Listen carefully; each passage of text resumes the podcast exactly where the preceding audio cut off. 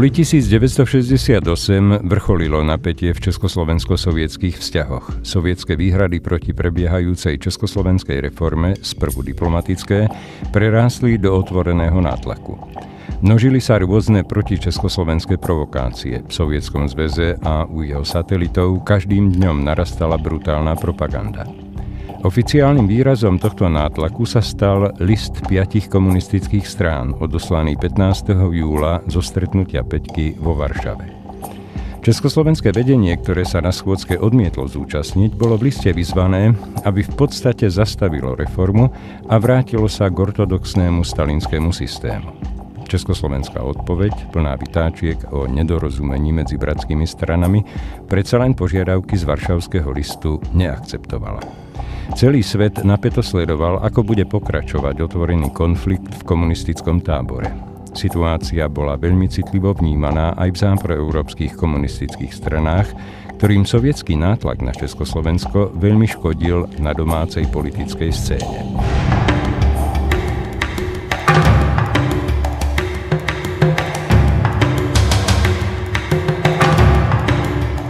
Rokovaniam v Čiernej Natisov bezprostredne predchádzalo niekoľko telefonátov. Leonid Brežnev 19.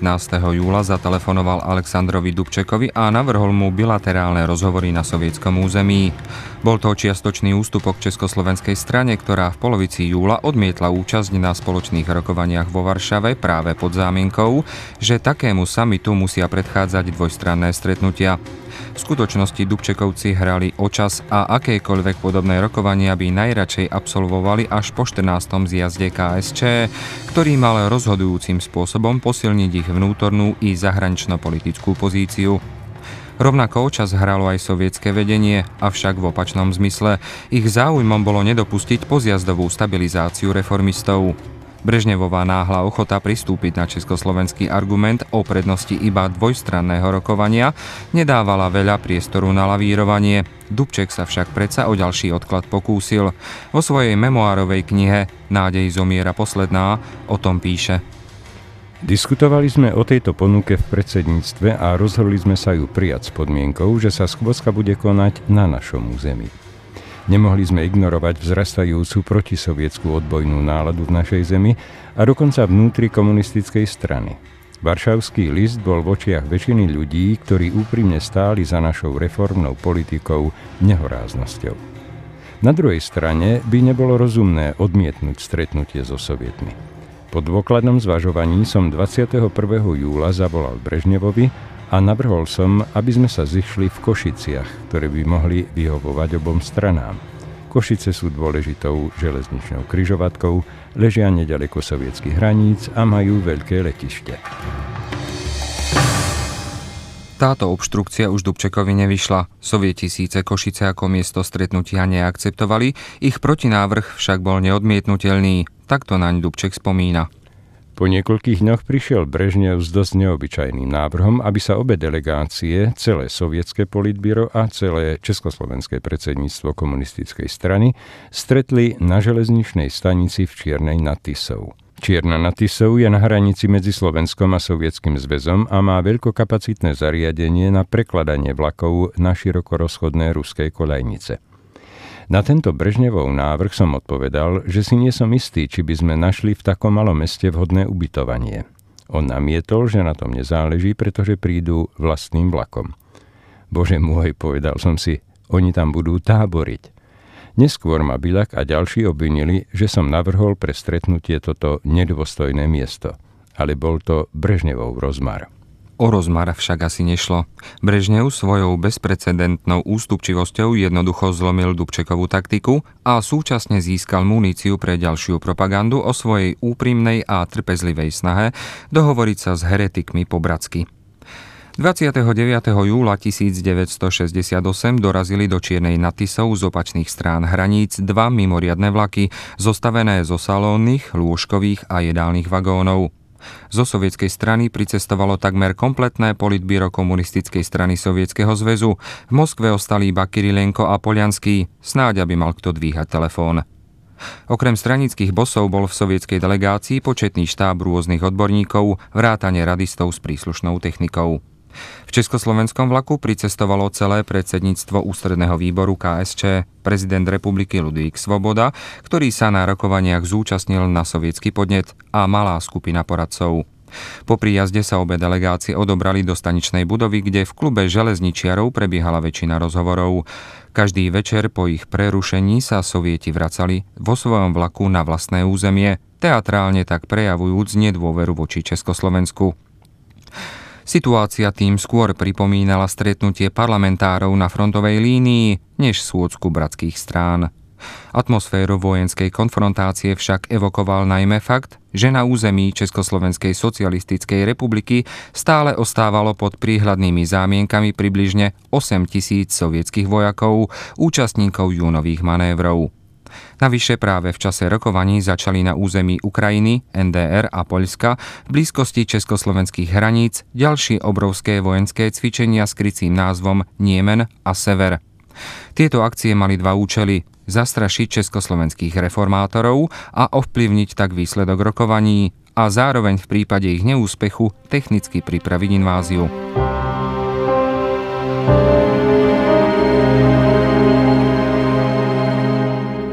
Konferencia v klube železničiarov začala dlhým prejavom generálneho tajomníka komunistickej strany Sovietskeho zväzu Brežneva. V jeho prejave sa v podstate opakovali tézy z Varšavského listu o nástupe kontrarevolúcie v Československu, o ohrození celého socialistického tábora, o tom, že Dubčekovské vedenie stratilo kontrolu nad štátom a podobne.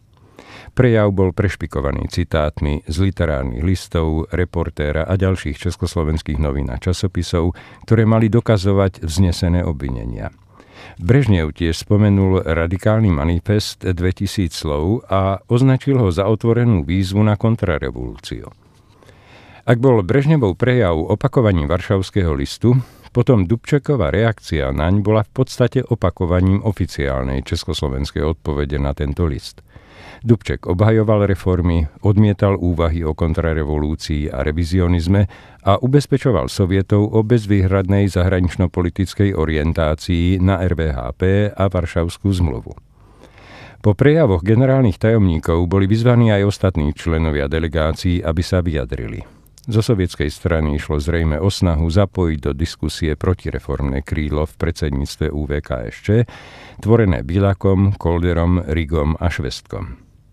Táto frakcia pri všetkých rokovaniach podporovala sovietské stanoviská a v zákulisí sa aktívne podielala na príprave invázie. Ale ani sovietská strana nebola celkom jednotná v názoroch na spôsob riešenia československého problému. Jednotliví členovia politbíra, pracujúci na rôznych úsekoch, vnášali do rozhodovania záujmy svojich rezortov, často celkom protichodné.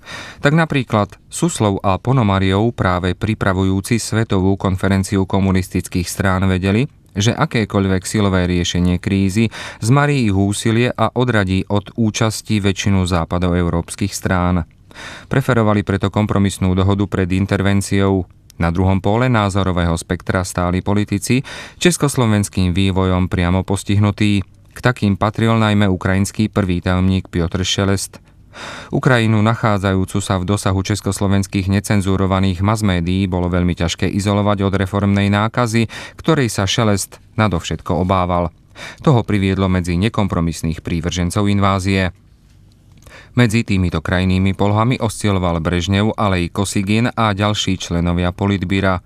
Politbíro ako celok pritom bolo vystavené silnému tlaku armádnych maršálov, ktorí sa už niekoľko rokov márne domáhali rozmiestnenia sovietských vojsk v ČSSR a všemožne situáciu vyostrovali. Na rokovaniach v Čiernej a v Bratislave teda nešlo iba o konfrontáciu s československou reformou, ale aj o mocenský boj v sovietskom vedení. V Československu sa rozhovory v Čiernej nad Tisou stali prvoradou udalosťou. Na podporu Dubčekovho vedenia sa konali mítingy, zbierali sa podpisy pod rezolúcie.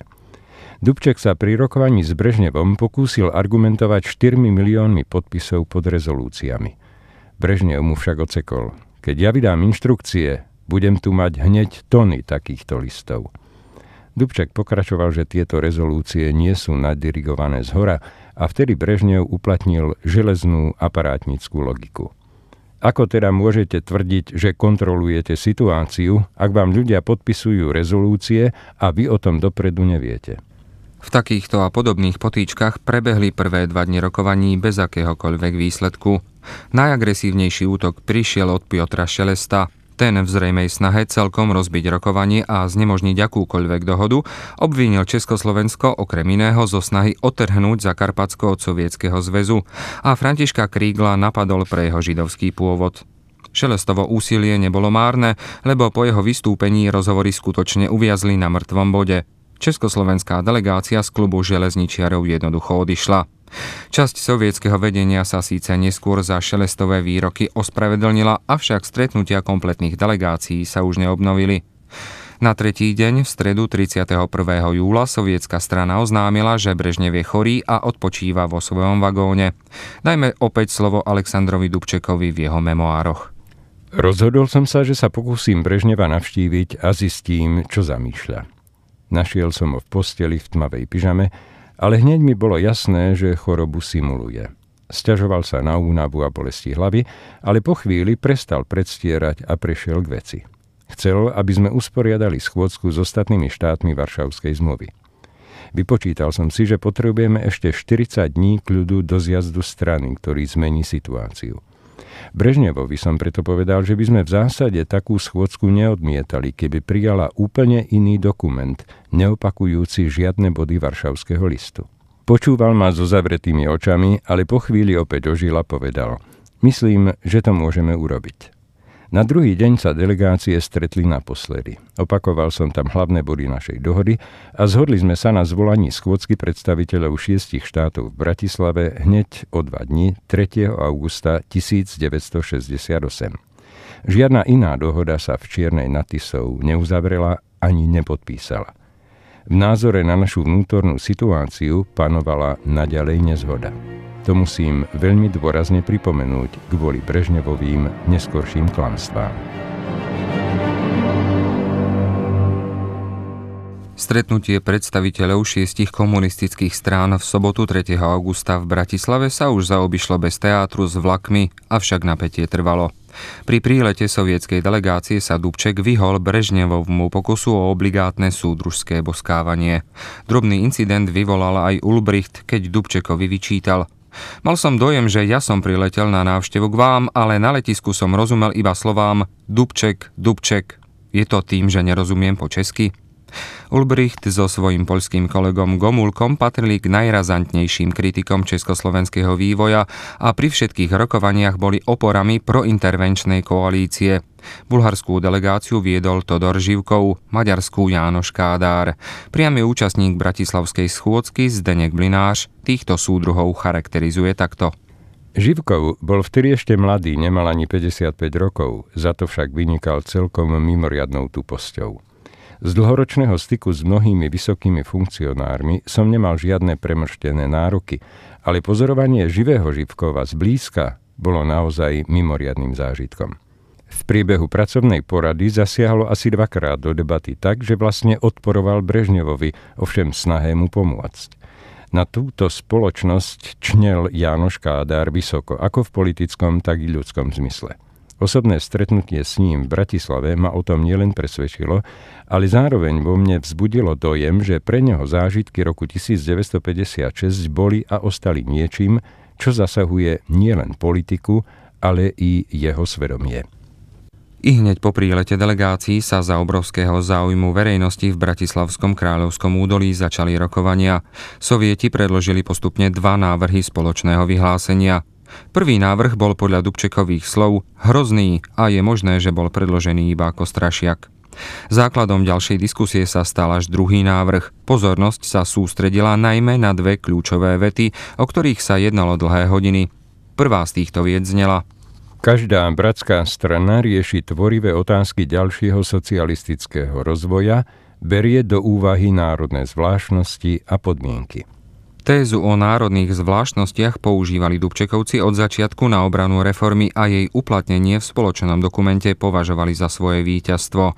Druhá kľúčová veta bratislavského vyhlásenia hovorí podpora, ochrana a upevnenie týchto vymožeností, ktoré dosiahli národy svojim hrdinským úsilím, obetavou prácou ľudu každej krajiny, sú spoločnou internacionálnou povinnosťou všetkých socialistických krajín. O tejto vete sa diskutovalo asi najdlhšie. Málo komu asi zišlo na um, že neskôr bude interpretovaná ako predbežný súhlas s vojenskou intervenciou.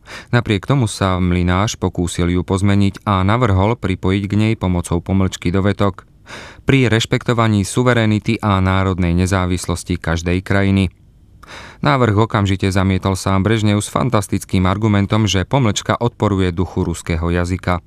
Rozprúdila sa absurdná lingvistická debata, či je možná čiarka alebo bodkočiarka a nakoniec sa sporný mlinářov dovetok vo vyhlásení neobjavil. Veta o spoločnej internacionálnej povinnosti mala v budúcnosti poslúžiť ako základ tzv. Brežnevovej doktríny o obmedzenej suverenite socialistických štátov. V danej chvíli však československí reformátori považovali výsledok rokovaní v Čiernej nad Tisou a v Bratislave za svoju výhru.